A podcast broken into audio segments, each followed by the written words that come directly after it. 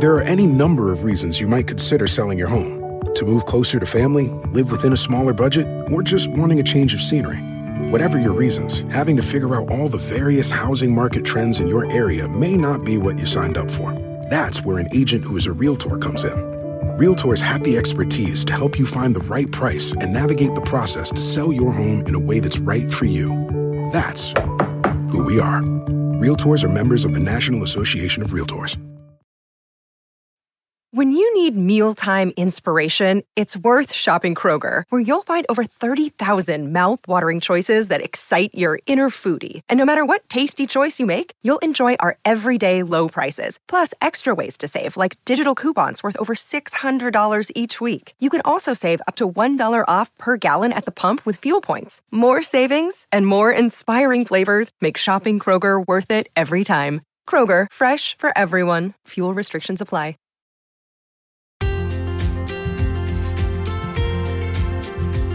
Emotions. What are they good for? Today, we're going to talk about what functions emotions serve and how to use them as tools in our everyday lives. Welcome back to Savvy Psychologist. I'm your host, Dr. Monica Johnson. Every week on this show, I'll help you face life's challenges with evidence based approaches, a sympathetic ear, and zero judgment. As a psychologist, I receive lots of questions about emotions and how to deal with them. Today, I thought I'd take the opportunity to educate you on the three main functions of emotions.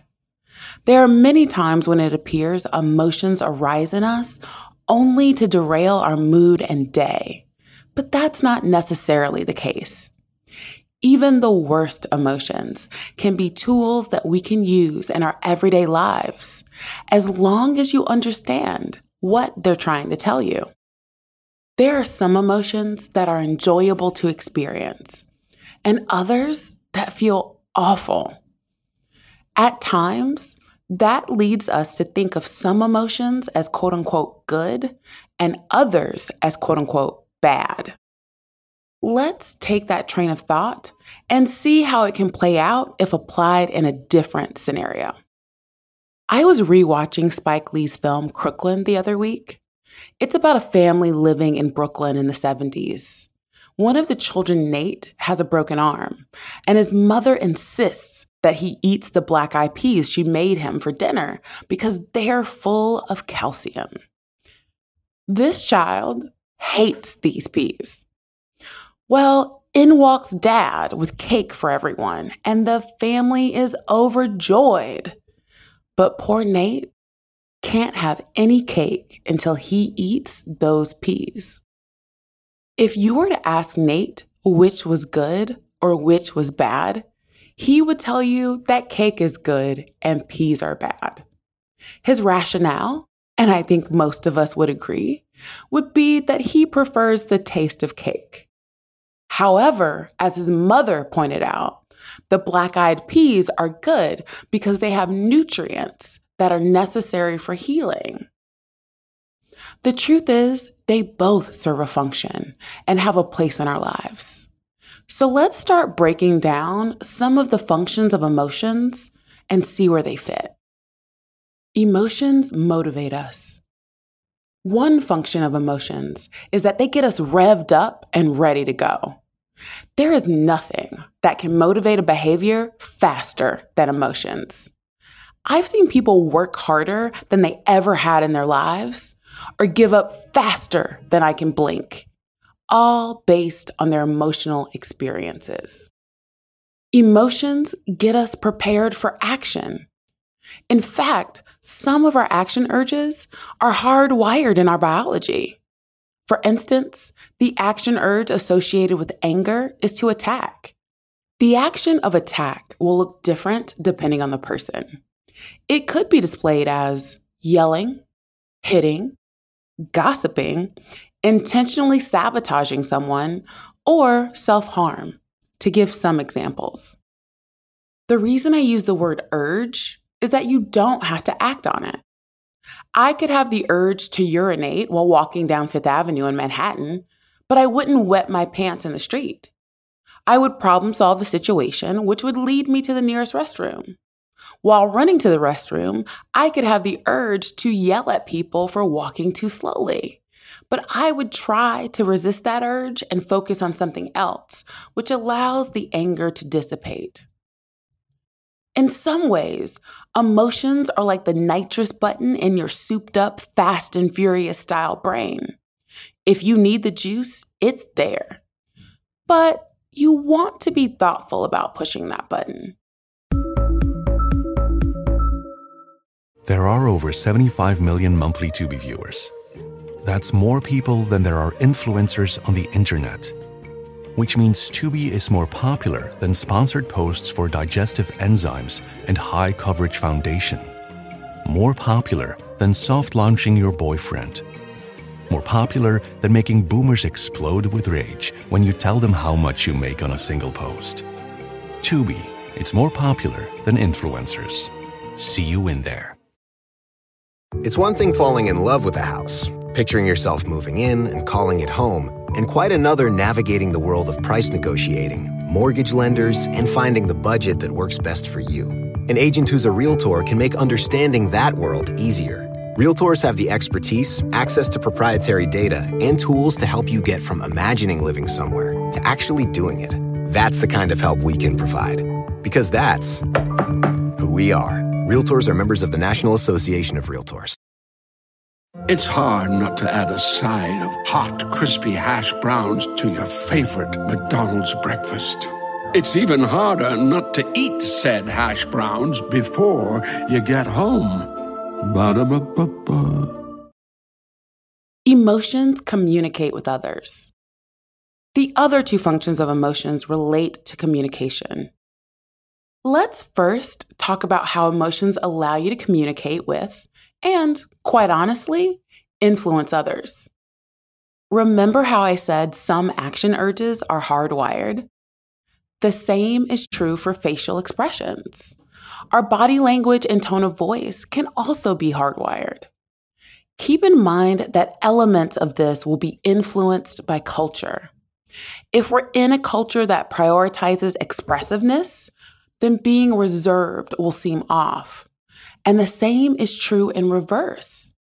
Whether we intend for it to be the case or not, these emotional signals are picked up by others.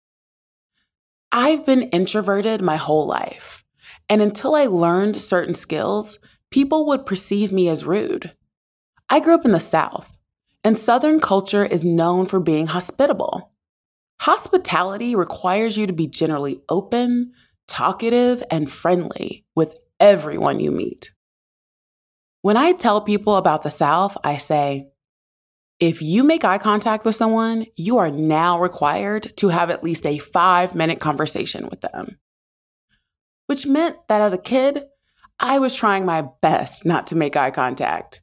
And people would say things like, Do you have fire ants in your britches? You walk so fast. Was I intending to be rude? Now, I live a life where people are genuinely surprised when I tell them I'm introverted. Spoiler alert, I feel the exact same way internally as I did when I was a child. I simply have a better understanding of emotions, self care, and various coping mechanisms.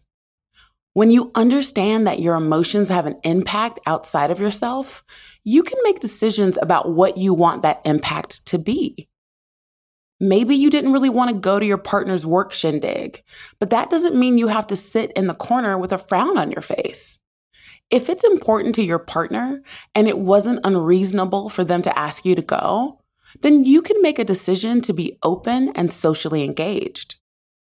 As an aside, I want to be clear that this doesn't mean you have to pander to anyone and everyone. One of my favorite t shirts I own is of the animated character Daria. It says, I don't smile unless I have a reason. What I am saying to you is to know your reasons and go from there. For me, sometimes that means I will throw someone a small smile, but I still walk fast. So if you want that convo, better catch me if you can. Emotions communicate information to you. The other way that emotions communicate is internal. Your emotional reactions can give you important information about a situation. They can let you know you're doing all right or be an alarm bell that something is wrong. The same way that a cut on my foot will send a pain signal to alert me that the skin is broken and perhaps I should do something about it, emotions can do the same thing. Keep in mind that a signal doesn't tell you what to do, just that something is happening. The more you learn about emotions, the more sophisticated your alarm system can become. But it will always need you at the helm for optimal functioning. Let's go back to the example of going to a work gathering with your partner. To add more context, let's say in this example, you're in a cis het monogamous relationship. You identify as female and you see your partner talking to a woman. The woman laughs at something your partner says and touches his arm. You feel a pang inside that you classify as the emotion of jealousy. And your first thought is, who does she think she is? This is a classic example that I see at least weekly in my life. I want to caution you that sometimes we treat our emotions as facts. The more intense the emotion, the more strongly we believe them to be a fact. That pang of jealousy was a signal, but it's up to you to interpret it. If we assume our emotions represent the facts, we can use them to justify our thoughts and actions. This can get us into trouble if our emotions get us to ignore the actual facts of the situation like the fact that people use casual touch to communicate all the time without it having any kind of romantic connotation. Nate, in his conversation with his mother about the black eyed peas, says, All the calcium in the world ain't gonna make up for this nasty taste. If you approach your emotions with this type of attitude, you will walk around in life wondering why you aren't healing and why you never get your slice of cake. Let me know if you have any questions about emotions that you want me to answer. Are there emotions that you hate or confuse you? What are some emotions that you want to increase in your life? Let me know on Instagram at KindMindPsych. You can also reach out to me via email at psychologist at quickanddirtytips.com or leave a voicemail at 929 256 2191. The Savvy Psychologist is a quick and dirty tips podcast. It's audio engineered by Steve Riekeberg with script editing by Adam Cecil. Our podcast and advertising operations specialist is Morgan Christensen. Our digital operations specialist is Holly Hutchings.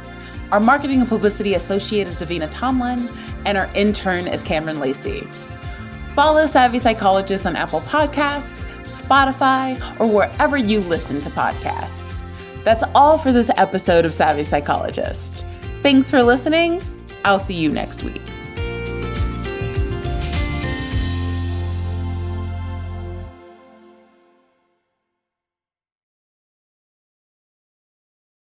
Here's to the paper pushers, the rush hour warriors, and the gotta get awayers.